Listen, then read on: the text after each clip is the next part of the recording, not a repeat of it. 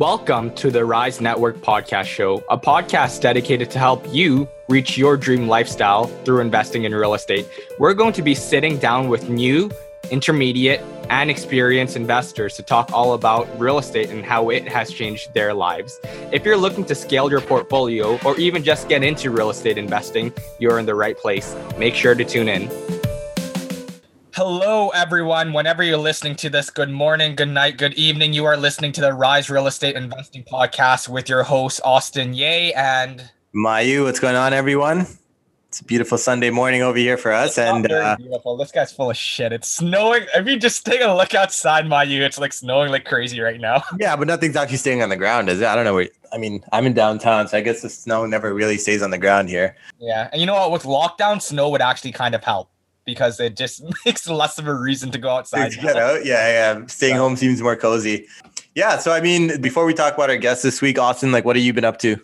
I guess one of the things I want to touch on a lot is the Rise network community on Facebook. It's something that Mayu and I have been working hard to try to engage and, and bring more people onto that platform. If you guys are listening to this podcast and are not in the Rise network community on Facebook, please join it. It's going to be in the show notes below. So basically what we do on there is, is that a lot of people are sharing their wins. So it's very motivating. So we had like four or five wins shared over the last three or four days of different investors accomplishing different things. We encourage people to either ask questions out there, share their wins, engage in the community, and we also host events on there. So really we're just trying to work on building a, it's a cliche, but a big family on Facebook where investors are there to support each other along the way so a lot of what I've been working on is just trying to put on more content on there, reply to questions, engage people. Because at the beginning, when creating a community, it does take some time for people to build confidence to start posting, right? You need regular people replying to comments, you need people regularly posting and all of that stuff. So I'm trying to work on creating that community right now. That's been quite time consuming. And then, of course, some business as usual stuff as always. And there's always things going on in the wholesaling side, like systemizing and working on building that wholesale model from the ground yeah. up. Yeah. So I'll just say like on the on the rise side, that that's just a community that me and Austin are trying to grow. Really, it's just a passion project for us.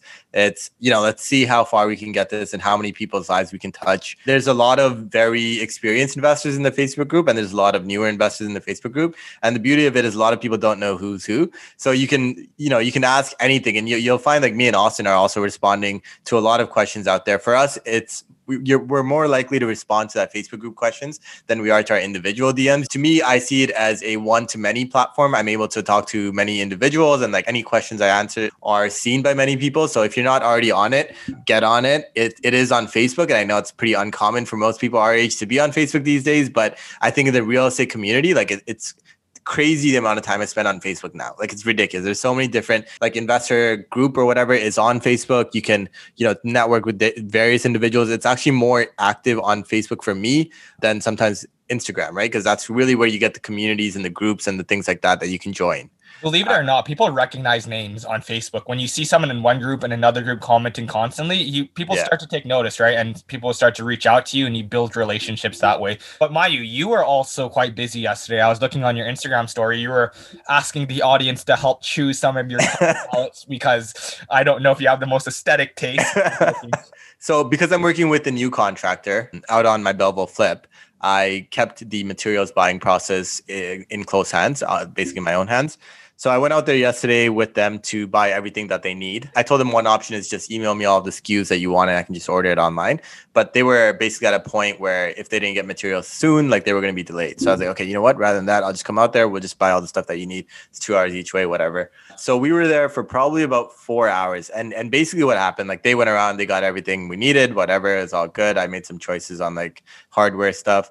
And then it got it gets to flooring. And flooring is always an interesting one, right? So it gets to flooring, and I'm like, cool, that's the one that I need. LVP, great, exactly like what we do for all of our other shit, Austin. yeah.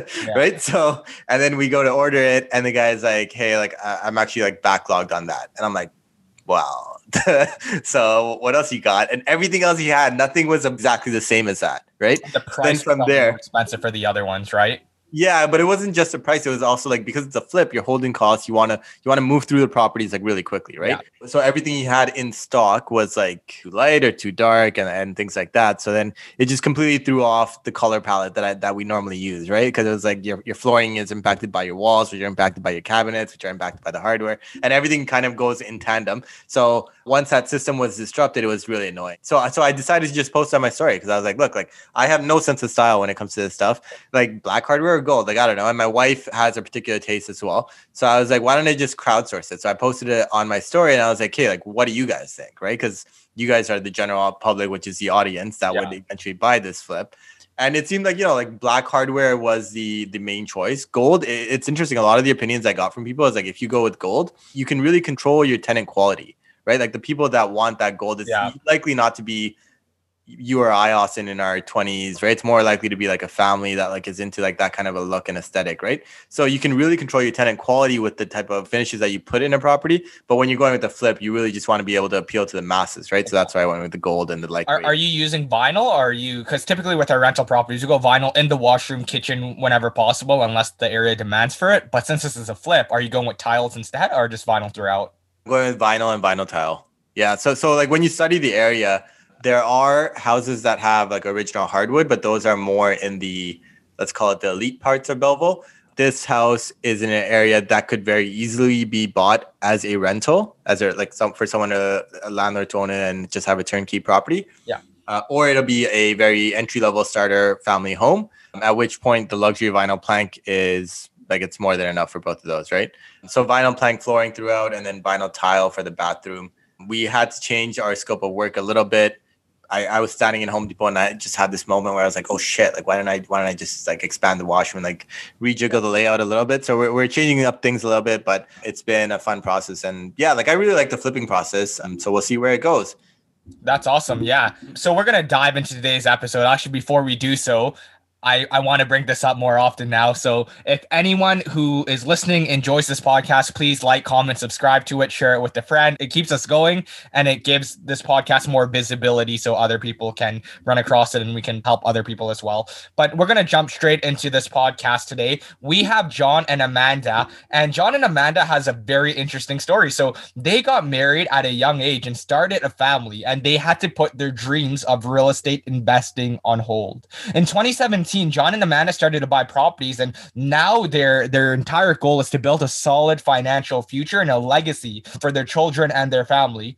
Their kids are nine and seven, and of course, as you can imagine, managing those kids and investing in real estate is not the easiest journey. So we dig into all of that, and we dig into how they were able to scale into six doors, and they're continuing to scale in their real estate portfolio in Kitchener, Ontario, and they're using our favorite strategy, the BRRRR strategy. So you do not want to miss this episode, guys. It is super inspirational. If you have a family and you're looking to get started in real estate investing as well, John and Amanda share some amazing tips. Tune in.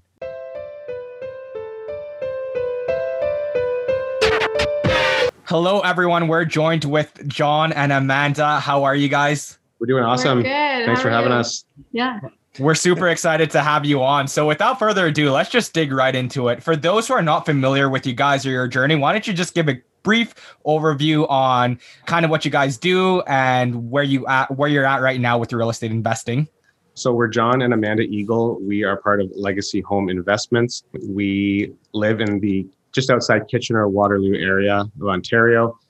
We were very young homeowners. We've been into real estate for a very long time but only started investing a few years ago in 2017.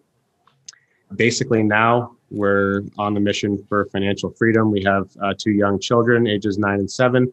So it's all about building a legacy and creating a solid financial future through real estate for, for them and for us. I love it. So that's very interesting. So you started investing after you guys had two children. It sounds like in that case. Yes. Yeah. Oh, that that'd be sounds like a fun journey. Why don't Why don't we just dig all the way back before you got started into investing? Let's dig down on your journey because you did mention that you wanted to start investing, but it took until 2017. So where were you guys at before that? What was that mindset shift, and how did you get involved in real estate investing? Yeah, so we started our buying our first property when we were 20 We just bought it for ourselves. It's, it was a townhouse in Kitchener. We've always loved buying houses. We just kind of like bought primary residences, but once we started thinking about the rentals in about about 2017, and then we didn't really start getting into like the hardcore like you know leveraging up and really focusing on that until about 2019 so basically i moved out of my house my parents house when i was 19 and the plan was for me to just grab an apartment live somewhere for a short time uh, before i bought a house. And amanda and i have been together since we were 16 years old. So she was with wow. me at the time and decided she was going to move out with me. So once we got the clearance from her parents we went ahead and did that. But we promised ourselves that we wouldn't rent for more than a year there's nothing wrong with renting, but we decided because we were already so into real estate, we had talked about buying a home and everything together. So we basically moved into an apartment, never drank, never partied, never did anything, basically saved all our money. Music um, to my ears. I love that. yeah. yeah. We basically didn't do anything for that year. And within 13 months, we were in our first home it was a new build. So we kind of went through the whole uh, process with the builder, the design, and, and all that kind of stuff. Yeah, it was just a couple months more than a year. So we kind of stuck to that that uh, overall goal of not renting for much more than a year. Um, and sorry, what year was that? that this was one? we moved into that first house in December of 2007. Oh, okay, okay. Yeah, so that was the our foray into home ownership, and we would do things like you know walk through model homes in new construction areas just for fun, just to look around and get ideas, and and so we we had the real estate bug at a very young age, but didn't know nearly uh, as much as we know now about what the possibilities are in real estate investing. So uh, we didn't do much of it or much with it uh, back then. Cool. So so you got your first one back in 07, I guess 08, right after you buy your first house and entire economy kind of pauses. It sounds like you were kind of what do they call that? Like fix like flipping your principal residences and kind of moving living around. Fix? I think it's living called living fix? fix. Yeah, yeah. E, well, I mean, th- these were this was a brand new home, so we had not, we had, didn't oh. have ah. anything to do to it. However, we found out we were having our first kid while we were living in that house, and it was it was m- more than big enough to have a kid in but we decided if we're going to start a family let's move up to something a little bigger. And on one of right. our little walks through model homes the sales rep mentioned that uh, they were they were building another development in the small town of new hamburg just outside of kitchener and we should check it out. So we checked it out kind of fell in love with the area and and with the models that were available and we decided to go from a 1200 square foot home to a 2300 square foot home and we built that one as well. And so basically we've just kind of for the for several years we used the equity that we had built in our primary residences to to level up our primary residences, but still for many years didn't get into it to investing at all. It was really just our own homes. Cool. So then so then 2017 to 2019, I guess at this point you decided to buy some rental properties. What happened during that time? Like what changed and what was the first property that you guys bought? Yeah, so we always were thinking about getting a rental property. So we started with condos. The first condo we bought was in Kitchener and it was just a two bed, two bath. And we really didn't know much about it. I think we, we were even negative cash flow on that property. We just wanted to kind of get something and kind of our our mindset at that point was just get a property, hold it until we're ready to retire when we're like 60, 65. And then that was our retirement money kind of thing.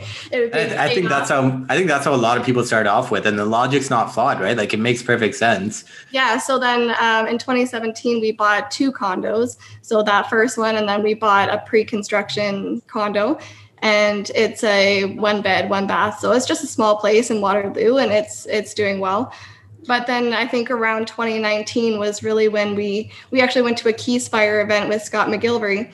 And that's when we kind of like learned about cash flow and really kind of got into it. We came home, we watched a whole bunch of like YouTube videos and saw like, you know, Matt McKeever, Matt Pichet. And that's when we really like understood that, wow, there's like so much more to this, you know?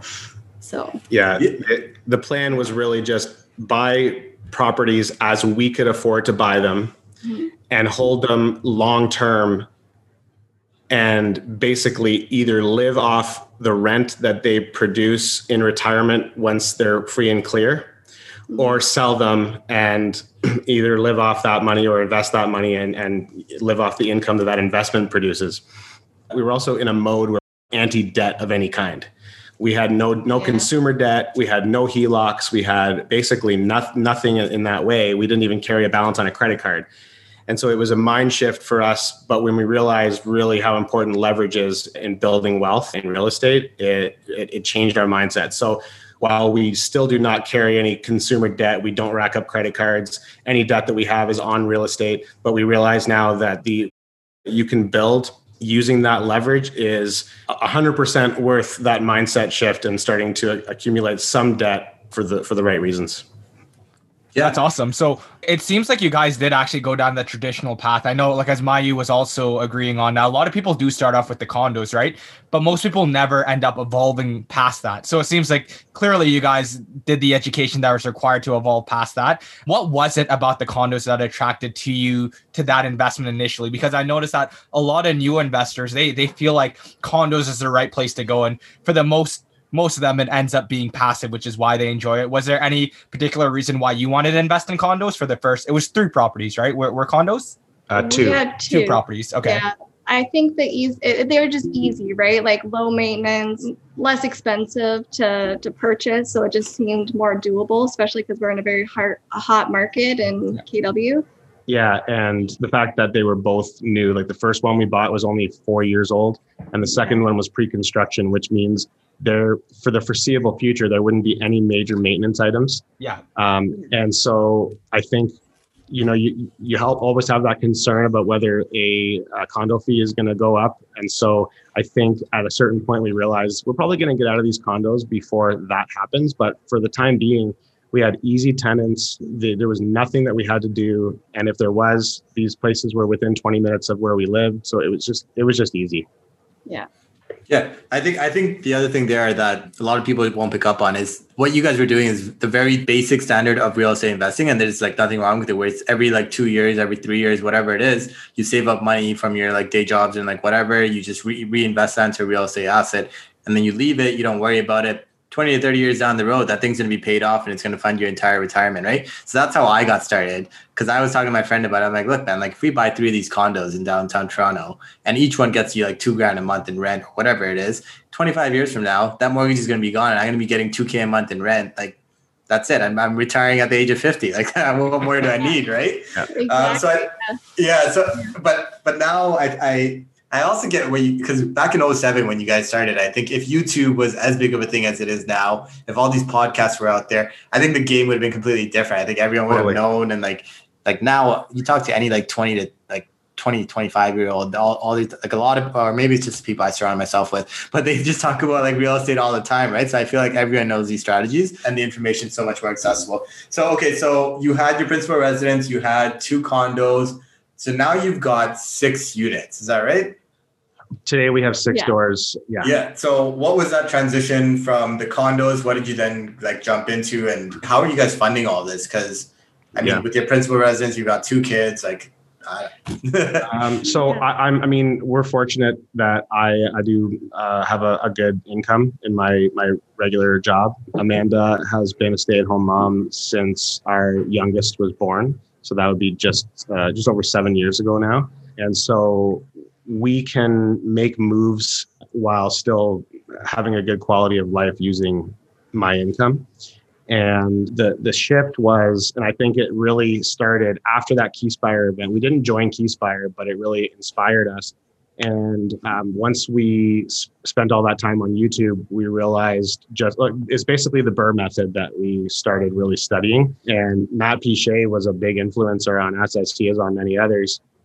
And he happens to be in our market. So we even use him as a realtor now. He's got all the knowledge as far as finding deals and and offering on deals and renovating and so we learned a lot from him and once we started to realize what we could do and, and we really didn't love condos it's really houses that we've always loved single detached homes and we love the thought of converting an old house into two really nice homes for for good tenants and so the, the first part of the, the transition happened when we decided we're going to get into duplex conversions in Kitchener.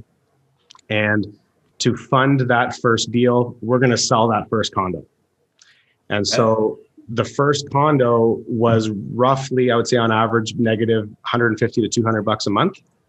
And while it was growing in value like crazy and the, the, it, the, the negative $200 didn't really affect us at all, we realized that the growth uh, on on duplex conversions is going to be far superior to that of that uh, of that condo. So then at that point though, the market had appreciated a fair bit, I'm assuming from 2017 to 2019 when you were debating selling. Why not just go the HELOC and, and, and refinance it, pull out your cash and fund the duplex? Like why did you decide to sell it? I think that in order to completely fund it, we needed all the equity. Okay. And okay. so we, sense, yeah. we couldn't go 80%. Plus, there was not a lot tying us to to that condo. Like we weren't in love with it, and we knew we could do better things with that money. Yeah, I did. guess if you were already cash flow negative as well, then if you had refinanced at a higher valuation, your cash negative position would have just Even kept worse. increasing, yeah. right? Yeah, Correct. yeah. yeah. So I guess that makes sense as well. Like, why would you want to, yeah, you know, dig yourself deeper in that? Um, okay, so you so you sold you're, that. You're teaching these people negative cash flow You? yeah, you're not gonna. I'm gonna kick you out of the house. Well, that, I mean, okay, so I've got two of my Toronto properties. I just refinanced them recently, and they're basically at break even cash flow, or like at that point of it's going to be negative if I refinance it again. So it's something that I've been thinking about as well. It's like shit. Like, do I keep do I keep refinancing this and then I'm just digging myself into a hole on one end, or do, do, I just offload it? So that's why the thought was there. Anyways, so you sold off that one condo. Did you did you sell off the condo first, or did you buy the duplex first? We sold, sold the condo first. first. Yeah. Okay. Yeah. That's and your... what made you go with the duplex conversion strategy? Why don't we actually touch on duplex conversion? What exactly is it? And why did you decide on that strategy for your particular market? Yeah, so we uh, a duplex conversion is essentially converting one single family home into two units, and it's in in our area that typically means a bungalow, main floor unit, usually three beds, and then a basement unit that's either one or two bedrooms, sometimes three if it's a it's a larger home. So basically, why did we choose duplex conversions? Mainly because of the risk. We didn't we don't want to be in large multifamilies at least at that time. Maybe we'll get there at some point. But the risk mitigation of having two paying tenants rather than one in case somebody doesn't pay. We do love the renovation aspect and the design aspect of, of things, but I think I would personally rather do a single family renovation and rent it to one family if it wasn't for the risk of doing that. So the duplex conversions are the next best thing for us without getting into real like multifamily buildings. Yeah, I think that totally makes sense. And of course, by diversifying your tenants as well, you're also collecting more rent. So now you have two rents, so your gross rents are much, much better. So you're getting greater cash flow. And of course, you're also forcing appreciation in the property as well. So are you doing these legally or are you doing non conforming type of conversions? Yep, they're legal. Okay. Yeah. And, and so is there anything stopping you from converting a single family house into a triplex? Like with the basement units, splitting them into two separate units? The size of the thing? bungalows are pretty small. I guess it depends on the property. I think some people yeah. do that with like two stories, two story homes. You can. It, it all depends on the layout. It, yeah. the, the the one that we just did is a small, like less than thousand square foot wartime brick bungalow. Right. So there's really no room to put more than than two units. In fact, the one that we did, our plan was to do three up, two down and at the last minute, we realized just how small the kitchen and living space would be if we made the basement two bedrooms. So we actually made it one bedroom and have a nice big mm-hmm. living room now. And we still did pretty well on the rents considering that. But yeah, really, uh, triplex conversions are a thing. Just the properties that we typically look at, it wouldn't be. Gotcha. I know a lot of people in Scarborough and even in Etobicoke are doing that, like all right. Well, they're doing it illegally. Right? Yeah, like yeah, it's yeah, totally yeah. different. Once that's you do it illegally, wow. I could turn it, well, I could turn a single family to a quadplex if I wanted to. yeah, that's right. Yeah, I was just wondering if there's anything stopping them from doing it legally as well. But the it sounds like it, it, really just depends on well, no law. Okay, so it's not the law; it's just the size of the bungalow. Is that right? In our case, Yeah. it's the size of the property that that Yeah. prevents us. Technically, we could build on if we wanted to, but and I haven't I haven't doing that, looked into yeah. it, but I would say that's not cost effective. I think I think with the properties that we look at, duplex conversion is the is the most cost effective uh, way of doing it.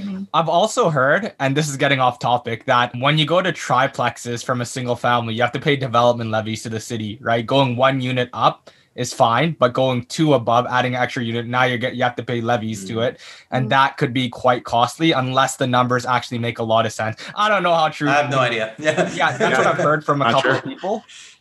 like it's just you know you start to think about okay what's the future of these properties what strategies are people going to be doing in the next like five years right like it's like the duplex conversion i'm sure like you guys are seeing like the, the houses that are perfect duplex conversions are probably getting bid up bid up now right So yeah, Yeah, we can we can talk about uh. we can talk about uh, something that just happened today.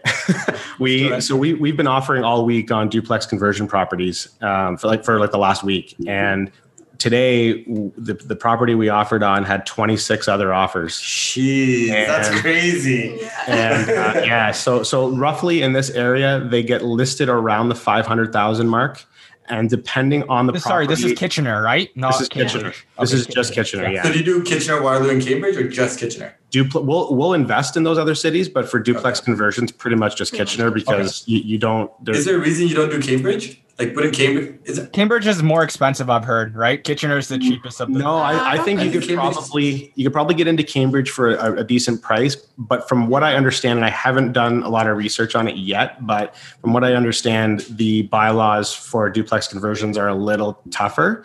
So I think in this area, if you're really into duplex conversions, you stick to So, so you're picking you're picking up these single families on the market. It'd be around 500,000, 500 plus. they're listed for 500 they don't go for 500 they go for closer to 550 if it, if it has if it has a garage and it has three up and the potential for two down it's probably going for around 550 and if it doesn't have a garage you might be able to get it in the 525 to 535 range but this one that we uh, lost out on today did not have a garage and it needed a lot of work. And our offer was 532 and we, we that was what the max we were comfortable with on this deal and we we lost out on it. So you just never know. It's in a pretty night like sought after area of kitchener so that may not have helped. But yeah the, the market here is absolutely insane and and that's not the lowest number or the highest number of offers that we've had uh, against us on a duplex conversion property. There was one that had 51 offers.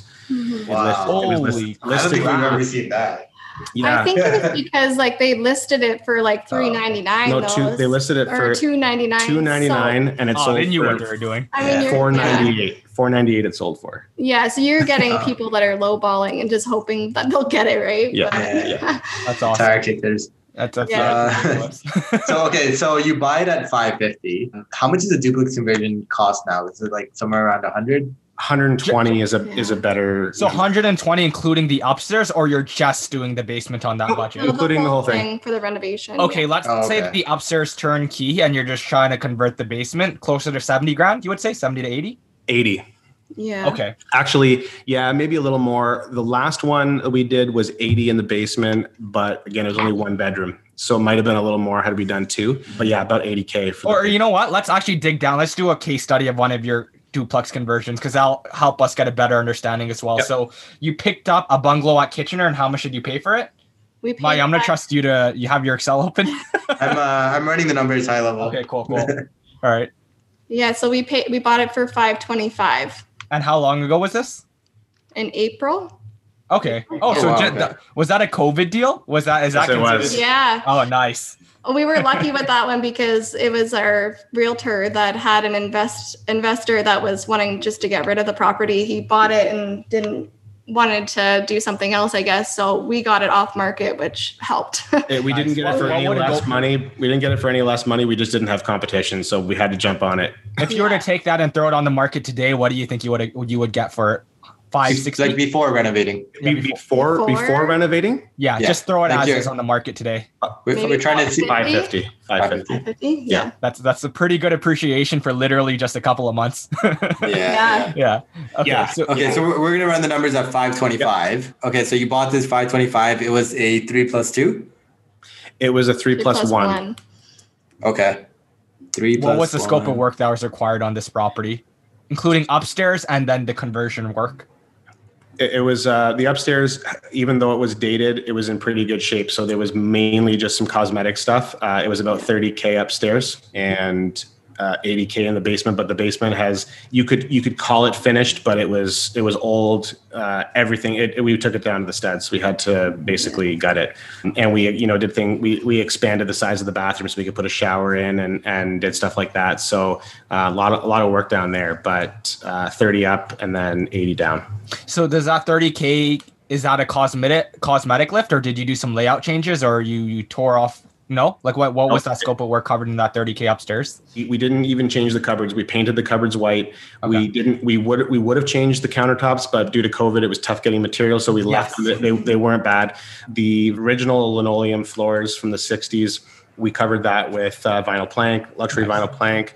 The hardwood floors that that goes through the kitchen and the uh, and the kind of the laundry area, but the, the living room and bedrooms and the hallway had hardwood floors that had been recently refinished, so we didn't have to touch them. The bathroom, we didn't change much. We kind of put a new vanity, new light fixture, new mirror. That's about it. Nice. Uh, and then painted everywhere and put new uh, hardware like handles on on the doors and and the cupboards. That's pretty much Yeah. it.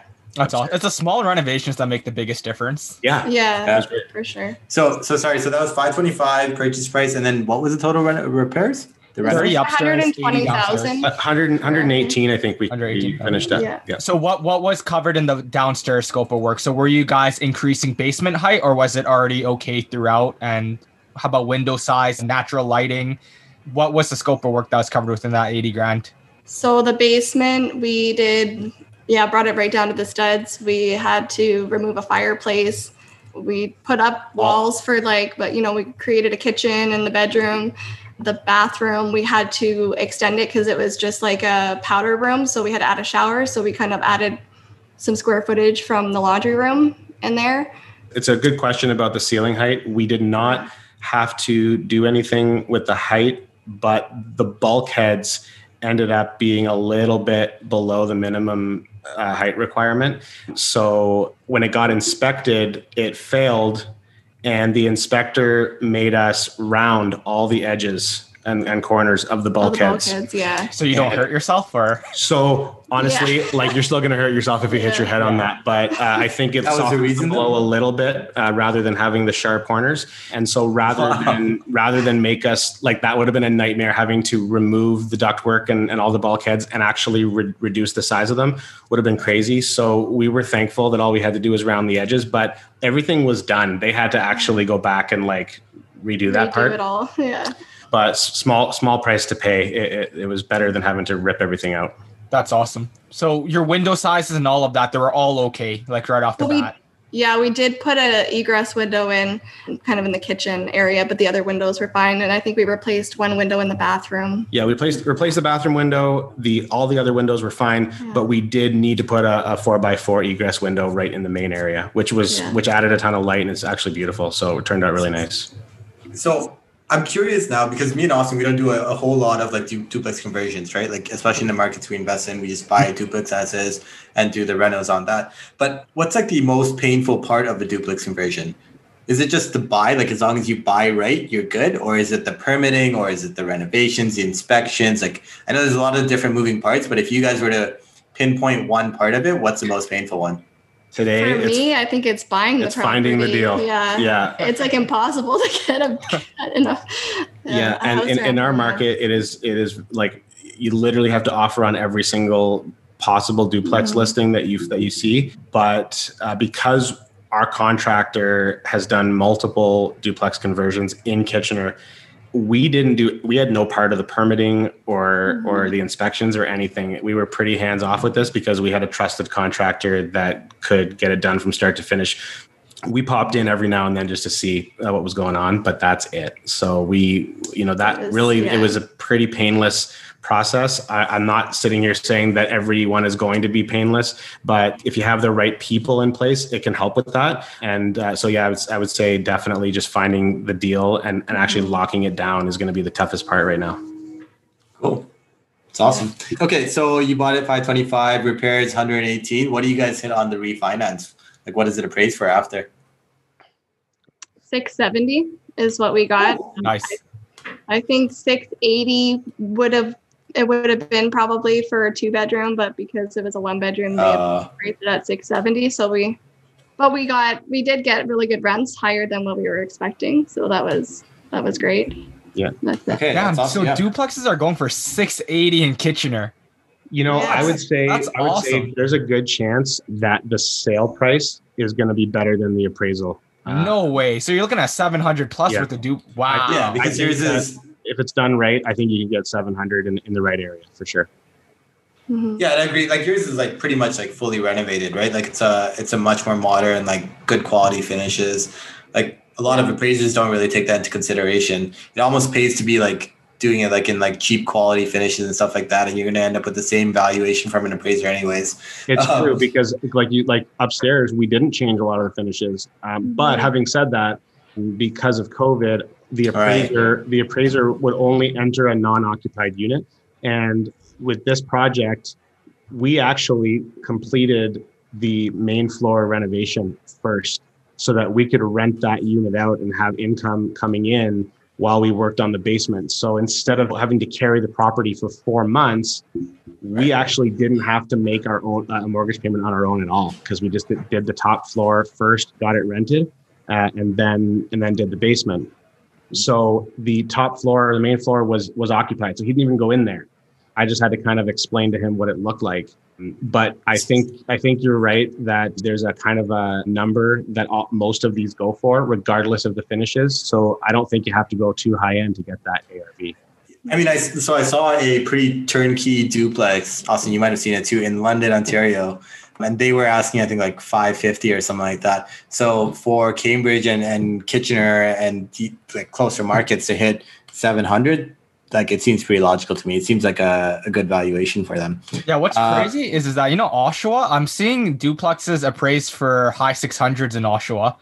And all, but like you know, Oshawa is kind of an odd city. Yeah, yeah, Yeah, that's all I'll say not- about okay, it. I, I'm pretty sure some of our viewers. I love Oshawa. There's nothing against it. well, we we have j- just outside of Kitchener, like actually close to the small town we live in. There's a little town called Baden, and there was a duplex. Uh, Baden, Baden. Baden, Baden, yeah, B A D E N, yeah, and it had a duplex. This was maybe four, five, six months ago. It looked like a side by side duplex, two two doors side by side, but one was the upper and one was the lower. I think it was a two bed and a one bed, or three bed and a one bed, and it sold turnkey for seven hundred.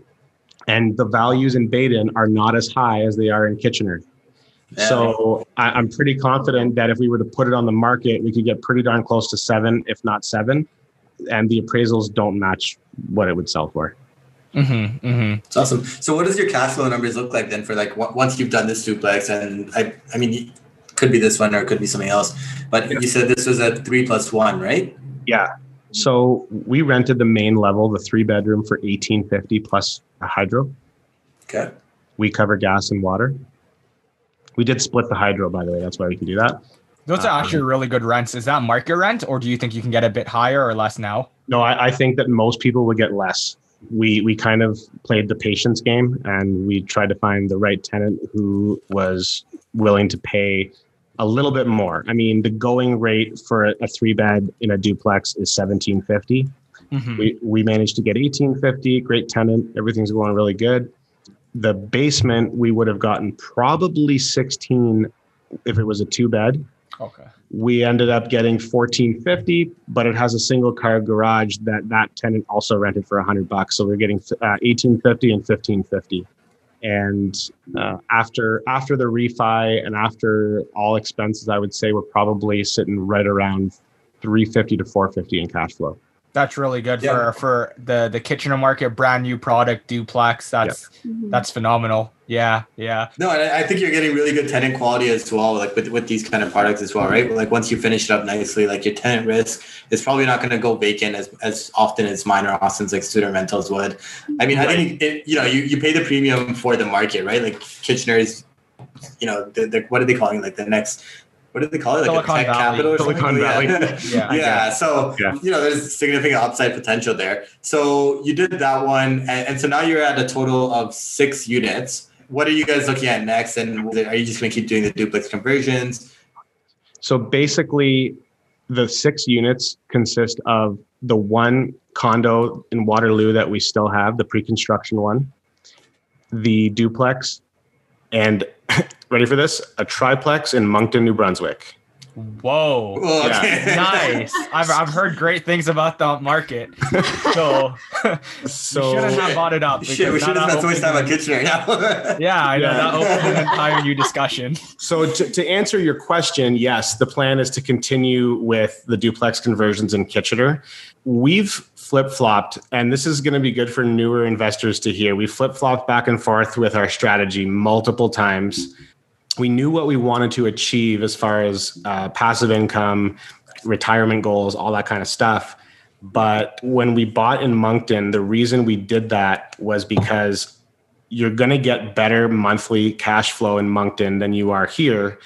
And we thought, okay, let's expedite the cash flow goals and buy some properties in Moncton until we at least get pretty close to our goal and then come back to the fun stuff and do more duplex conversions in Kitchener because that's really what we want to do. Out of province investing doesn't excite us and I have to be completely hands off which is different. So the quality of tenants that we're seeing there is not as good. And so we're definitely halting our, our out of province investing and we're just going to stick with the duplex conversions. The the net the effect on our net worth and our retirement goals I think is still far better here than there.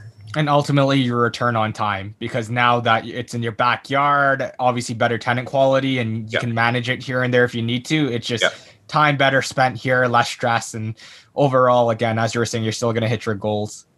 But uh, so I have to know that I have to know these numbers in Moncton. uh, we can't just let you go like that. Um, okay, so you bought a property out in Moncton. It was a, it's a triplex, but I'm just curious, how much did you buy the triplex for? We bought it for two hundred and forty-four thousand. Okay, and was this like a BRRRR, or are you guys kind of just buying something turnkey? And Yeah, it was turnkey. It was recently renovated, so It was renov being renovated while it was listed. So it was like they were finishing up as we were we were closing on it, like like the day of. And That's- so we we didn't follow the BRRRR method with this, but the cash flow, I mean, and there's no LTV Yeah. there. So we're we're able to give notice to remove hydro from rents, to raise rents. Um, and so we're like, you know what, this is gonna be a, a cash flow play. It's not gonna be a BRRRR play. And Yeah. w- but when we're done making, we only closed on that at the end of June. When we're done making the financial changes as far as the utilities and the the rent goes, we'll be cash flowing between fifteen hundred and two thousand dollars a month on that building. wow, yeah. okay. That's awesome. Yeah. And you're only you're only leaving like what was it like 45 grand or something like that, 50 grand in there. That's Yeah. a down payment, and then I mean, But- geez, your cash flow is almost like 50 percent cash on cash. Yeah. Right? well, okay, yeah, so that, that makes sense. And uh, Moncton's popped up somewhere before. I feel like it was like Andrew Hines podcast or someone. So Moncton, talked a it. bunch of a bunch of investors are jumping there because of their their their prices are so low, and it it is it is like the London of the East Side, if that makes sense. It has its own little industries keeping it afloat, right? But it's still it's still not fundamentally as strong as something you'll see in Ontario, in my opinion, my humble opinion. Yeah. uh, So Yeah. so I think we'll we'll hold on to it. I mean, there's Yeah. there's no reason not to, but it just didn't excite us. And the reason we got into real estate is not just because of the financial aspect of it. As I, we mentioned earlier, we we've been wanting to get into real estate since we were 18 years old. We were saving money at 18 to buy a property, which is not super normal. And so we do it because we love it and there's nothing about buying a property uh, com- that you can't even look at that you can't even touch that we that we like. It was really just cash flow. So i think we're gonna uh, we're still gonna do really well financially here in town and we can actually be involved and do what we enjoy doing. You guys get out there yet to go look at it and touch and feel? No. We if it wasn't for to, covid we probably would have gone this past summer Yeah. but nope we have not been there We'll take a family trip out there eventually. So I do have a question. you guys pivoted your strategies around you you've been wanting to get in real estate for a while so you started off with i guess like a like a new build and and, and started duplex conversions went to all of these meetups throughout that entire journey what would you say is your biggest takeaway or um, one of your biggest learning lessons could be a mistake that you made or could be at an event you went to and just got a key takeaway from it but what's something that sticks with you and resonates with you to this day that's helped you navigate throughout the rest of the real estate journey I think for us, I think it was just not starting earlier. Like we we wish that we would have started this sooner. If we would have known about house hacking or something, you know, back when we were 20, we probably would have done that. Yeah, it, it, it became a little bit, and you, one of the first things you mentioned was, wow, you so you started doing this after you had kids, and I think that having kids when we're trying to become investors is mm-hmm. tough because you you kind of have a lot of other priorities. So you can't move as quickly. And had we done it beforehand and like like amanda said house hacked held on to the first property as a rental something that kind of got us into the rei game earlier which would have been you know that's 15 years ago or when we sold, I guess that's 12, 12 years ago or so. Now they know uh, how old we are. uh, we we, uh, we we would have been better off financially, and we could have moved up my retirement age for sure. No, I mean, I, I, I get exactly what you're saying because ultimately, I mean, me and Austin, we spend way too much time on the phone together with each other and our contractors and our agents. So I can't imagine doing that with two kids. And then, yeah, like ultimately, the goal I think for everyone is you want to have enough wealth where you can either just be a fully like passive partner, capital partner, private lending, something like that, mm-hmm. Uh, yeah. and dedicate as much time towards real estate investing as you want to dedicate to it. Right. So that's a goal for all of us. I'm sure we'll get there one day for you guys another five years from now. Yeah. Um, which perfect segue into our into our final three questions that we generally like to ask everyone. So John and Amanda, five years from now, like what what are your goals and where are we going to be seeing you guys? What are you guys going to be doing? And so I'm definitely going to be quitting my job um, around that time. I would say I think before 40 is the goal at this point. And it, had we continued to invest in Moncton, maybe it'd be sooner. I don't know, but we're not going to do it, do it that way. We will still continue to invest in real estate at that point. It'll just be a full time thing, as full time as we want it to be, I should say, like you said. And we'll we'll automate it as much as possible and yeah. and do some private lending. And lots of travel and definitely definitely travel yeah family trips nice second question is if you guys won 10 million dollars what would you do with it i know you're going to invest it so maybe we'll touch a little bit about the investing part but what else would you do with it for fun entertainment or anything else like that i think uh, definitely vacations like we had said and fun money but um, also helping our families and giving to charities. And my dad has Parkinson's, so I, of course, that would be number one to give give to them.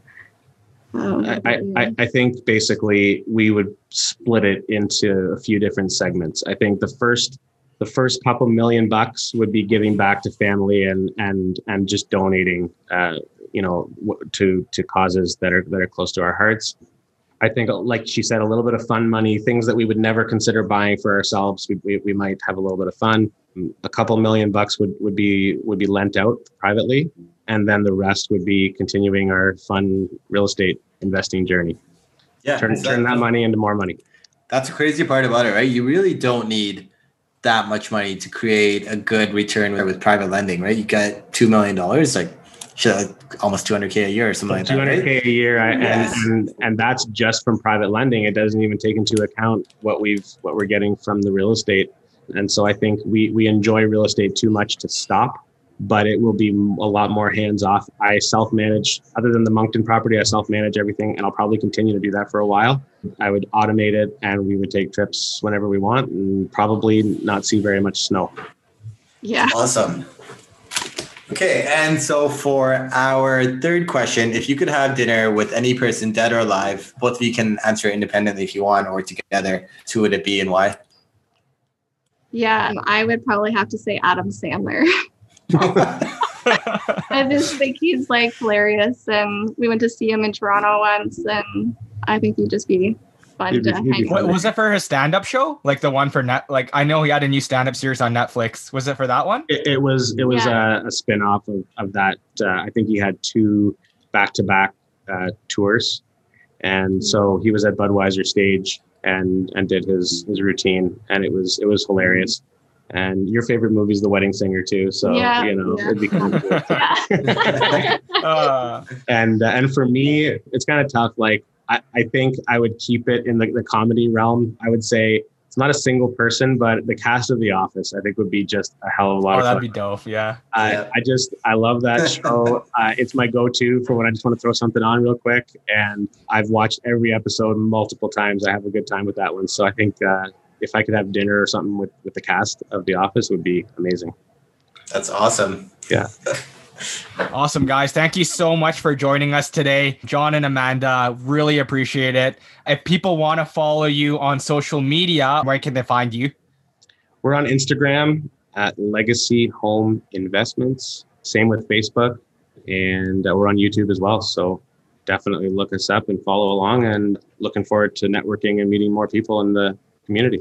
Love it, love it. You guys have this super inspirational story. Not many people decide to jump into investing once they have kids, but you guys are doing it with a lot of success. Uh, best of luck to you on your journey. And again, guys, make sure to give them a follow. We need to have you guys back on sometime in the future because we couldn't cover everything we'd like to. Otherwise, this podcast could be three or four hours long. We'll come Um, back whenever you want. Yeah.